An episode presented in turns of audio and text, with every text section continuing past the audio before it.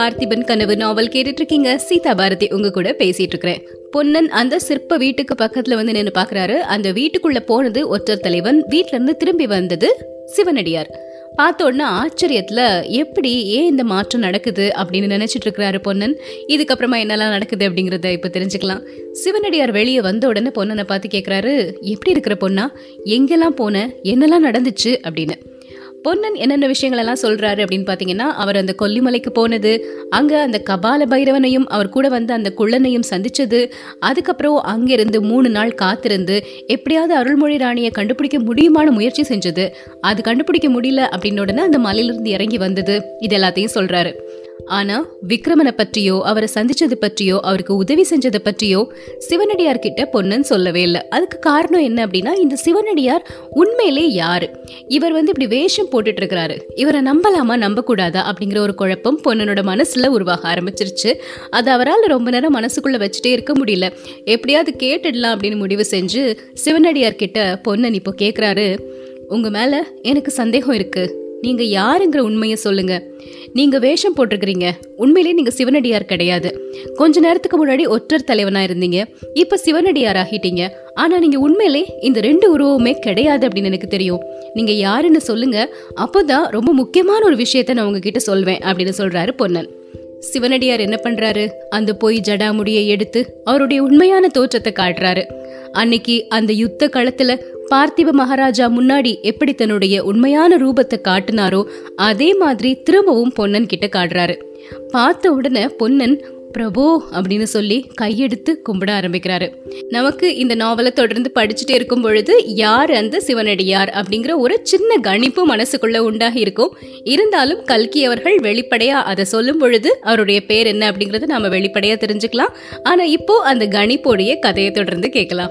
பொன்னனுக்கு அந்த தோற்றத்துல சிவனடியார் தோற்றத்துல இருக்கிறது யாரு அப்படிங்கறத பார்த்த உடனே ரொம்ப சந்தோஷமாகிருச்சு. இதுக்கப்புறம் விக்ரமனுக்கு நடந்த எல்லா செய்திகளையுமே சொல்றாரு.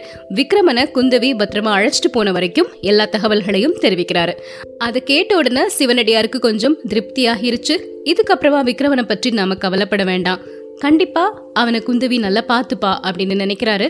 அதனால நாம முதல் வேலையா இப்போ அருள்மொழி ராணியை தான் கண்டுபிடிக்கணும் அப்படின்னு சொல்றாரு. இங்க பாத்தீங்கன்னா விக்ரமனை குந்தவி கூட்டிட்டு போனாங்க இல்லையா? அவங்க உறையூருக்கு வந்திருக்கிறாங்க. உறையூர்ல இருக்கக்கூடிய அந்த வசந்த மாளிகையில தான் விக்ரமன் இருக்கிறாரு.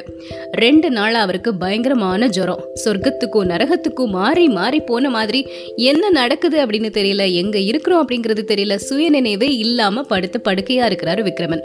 ரெண்டு மூன்று நாட்கள் ஆன உடனே அவருக்கு கொஞ்சம் கொஞ்சமா அந்த உடல் கொஞ்சம் சுகம் பெறுது. சுயநினைவு வர ஆரம்பிக்குது. எங்க படுத்திருக்கிறோம் அப்படின்னு பாக்குறாரு. அந்த இடம் ரொம்ப பரிச்சயப்பட்ட இடம் மாதிரி இருக்கு. அப்புறம் வெளியே வந்து என்ன இடம் அப்படிங்கிறத அவர் கவனிக்கிறாரு. அப்போதான் தெரியுது வசந்த தீவுல அந்த வசந்த மாளிகையில தான் நாம இருக்கிறோம் அப்படின்னு. இந்த இடத்துக்கு எப்படி வந்து சேர்ந்தோம் அப்படின்னு யோசிக்கும் பொழுது கொஞ்சம் ஆறக்குறையா நினைவு வருது. அந்த படை பரிவாரங்களோட வந்து குந்தவி தேவி கூட்டிட்டு வந்தது. அவர் என்ன பண்றாரு? அங்க வெளியே வந்து பக்கத்துல இருந்த தடாகத்துல இருந்த தண்ணீரை பார்த்துட்டே இருக்கிறாரு. அந்த தெளிந்த நீர்ல ஒரு அழகான பெண்ணின் முகம் தெரியுது. மூன்று வருடங்களுக்கு முன்னாடி அவர் பார்த்து ரசித்த அதே பெண்ணின் முகம். குந்தவி தான் அங்க வந்து நிக்கிறாங்க. குந்தவியும் விக்ரமனும் சந்திச்சு பேசிக்கிறாங்க. ரெண்டு பேருக்குமே அவங்க யாரு யாரு அப்படிங்கிறது மனசுக்கு தெரியும். ஆனாலும் வெளிப்படையா பேசும் பொழுது ரத்ன வியாபாரி மாதிரியே காட்டிக்கிறாரு விக்ரமன்.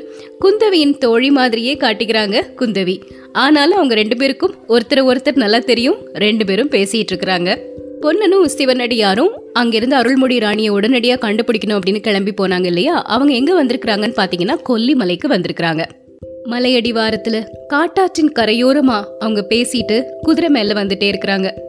திடீர்னு சிவனடியார் கொஞ்ச தூரத்தில் மொட்டையாக நின்ற ஒரு பாறையை சுட்டி காட்டி பொன்னா அந்த பாறையை பாரு. அதை பார்த்தா உனக்கு என்ன தோணுது? அப்படின்னு கேட்குறாரு ஒன்றும் தோணலை சுவாமி. மொட்டை பாறைன்னு தோணுது. அவ்வளோதான் அப்படிங்கிறாரு பொன்னன். எனக்கு என்ன தோணுது தெரியுமா? காலம் அடிச்சு படுத்து தலையை தூக்கிட்டு இருக்கக்கூடிய நந்தி பகவான் மாதிரி தோணுது. இப்போ அந்த பாறையினுடைய நிழலை பாரு அப்படின்னு சொல்றாரு. பொன்னன் பாக்குறாரு அவருக்கு தூக்கி வாரி போட்டுருச்சு. சுவாமி நீங்க சொன்ன மாதிரி நந்தி மாதிரியே இந்த பாறை இருக்குதே அப்படிங்கிறாரு. சாதாரண கண்ணுக்கும் சிற்பியின் கண்ணுக்கும் இதுதான் வித்தியாசம். பொன்னா சிற்பி ஒரு பாறையை பார்த்தான் அப்படின்னா அதுல ஒரு யானையையோ சிங்கத்தையோ அல்லது ஒரு தெய்வீக வடிவத்தையோ பார்க்கறான். இப்படிலாம் வேலை செஞ்சா அது இப்படி ஒரு உருவத்தை அடையும் அப்படின்னு சிற்பியோடைய மனசுல உடனே பட்டுடுது. அப்படின்னு சொல்லிட்டு பொன்னனை பார்த்து சிவனடியார் கேக்குறாரு அது சரி பொன்னா மாமல்லபுரத்தை நீ பார்த்துருக்கிறியா? அப்படின்னு. ஒரு தடவை பார்த்துருக்கிறேன் சுவாமி அப்படிங்கிறாரு பொன்னன். அதை பார்க்கும்போது உனக்கு என்ன தோணுச்சு? ஏதோ சொப்பன லோகத்துல இருக்கிற மாதிரி தோணுச்சு. சிவனடியார் அதுக்கு பதில் சொல்றாரு ஆனா அந்த சிற்பங்கள் உண்மையிலே சொப்பனம் கிடையாது. எத்தனையோ காலங்கள் அழியாமல் இருக்க போகுது. நமக்கு ஆயிரம் வருடங்களுக்கு அப்பால் வரக்கூடிய சந்ததிகள் பார்த்து மகிழ போறாங்க. ஆஹா ஒரு காலத்துல பொன்னா மாமல்லபுரம் மாதிரியே இந்த தமிழகம் முழுசையும் ஆக்கணும் அப்படின்னு நான் கனவு கண்டுட்டு இருந்தேன் அப்படிங்கிறாரு. என்ன? நீங்களும் கனவு கண்டீங்களா? அப்படிங்கிறாரு பொன்னன். ஆமா உங்க பார்த்திப மகாராஜா மட்டும்தான் கனவு கண்டாருன்னு நினைக்கிறியா? அவரு சோழ நாட்டின் பெருமையை பத்தி மட்டும்தான் கனவு கண்டாரு. நான் தமிழ்நாட்டின் பெருமையை பற்றி கனவு கண்டுட்டு இருந்தேன். பாரு பொன்னா புண்ணிய பூமியாகிய இந்த பாரத கண்டம் வடநாடு தென்னாடுன்னு பிரிஞ்சிருக்குது. வடநாட்டு மன்னர்களின் பெயர்கள் தான் பிரசித்தி அடைஞ்சும் இருக்குது. பாடலிபுரத்து சந்திரகுப்தன் என்ன? அசோக சக்கரவர்த்தி என்ன? விக்ரமாதித்தன் என்ன? இவங்களுக்கு சமமா புகழ் பெற்ற தென்னாட்டு ராஜா யார் இருக்காங்க? தென்னாடு இப்படி பின்னடைஞ்சிருக்கிறதுக்கு என்ன காரணம்? இந்த தென்னாடு ஆதி காலத்துல இருந்தே சோழ நாடு சேர நாடு பாண்டிய நாடுன்னு பிரிஞ்சு கிடக்கிறது தான் காரணம். பெரிய ராஜ்யம் இல்லைன்னா பெரிய காரியங்களை சாதிக்க முடியாது. பெரிய காரியங்களை சாதிக்காம பெரிய புகழ் பெறவும் முடியாது.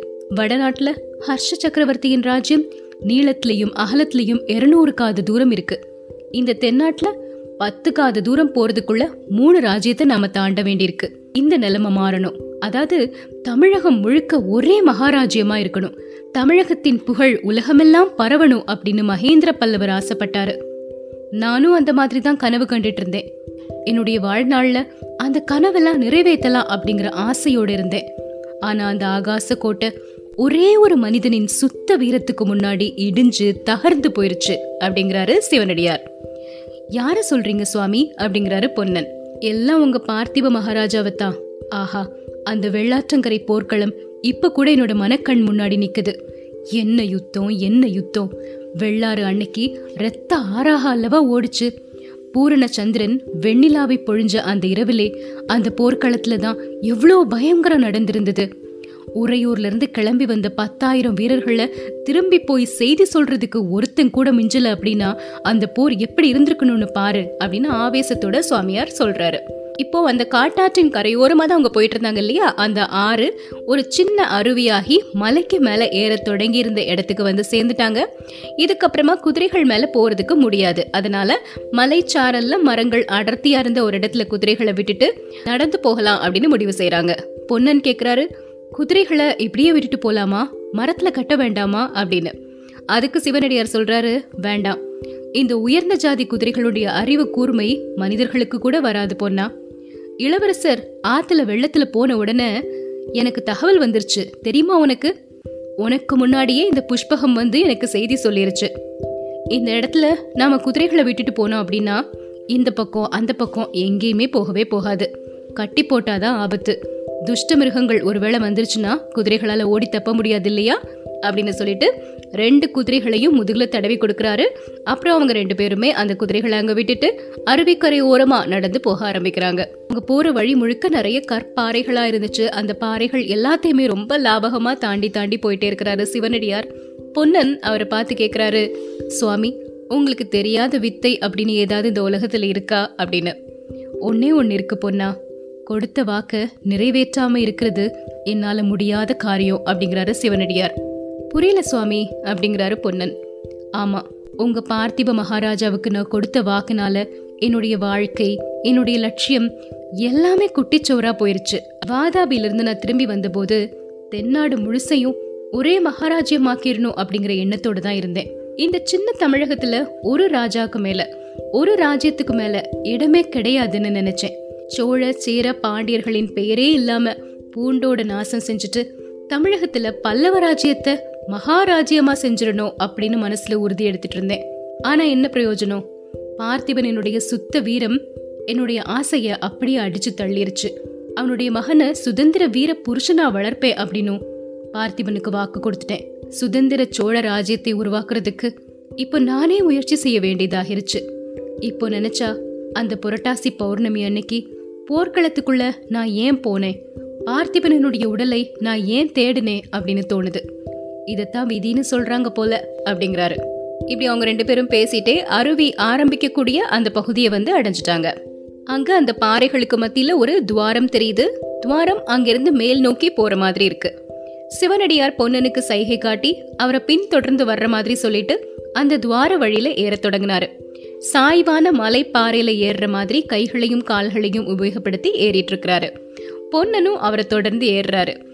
இது என்ன இடம் அப்படின்னு தெரியாத ஒரு பயத்தினால பொன்னனோட நெஞ்சு பட்டு பட்டுன்னு அடிச்சுட்டே இருந்தது. கொஞ்சம் ஏறின உடனே பயங்கர இருட்டாகிருச்சு. அதனால பொன்னன் ரொம்ப பயப்பட ஆரம்பிச்சிட்டாரு. ஆனா கையில பிடிச்சுக்கிறதுக்கும் காலை ஊன்றி கொள்றதுக்கும் அங்க வசதியா நிறைய பாறைகள் இருந்த மாதிரி தெரிஞ்சது. அதனால கொஞ்சம் தைரியம் இருந்தது. இப்படி கொஞ்ச தூரம் போன உடனே அந்த குகை வழியில மேலிருந்து ஒரு சின்ன வெளிச்சம் தெரிஞ்சது. அப்புறம் வெளிச்சம் நல்லா தெரிய ஆரம்பிச்சது. சிவனடியார் மேலே ஏறி போயிட்டாரு.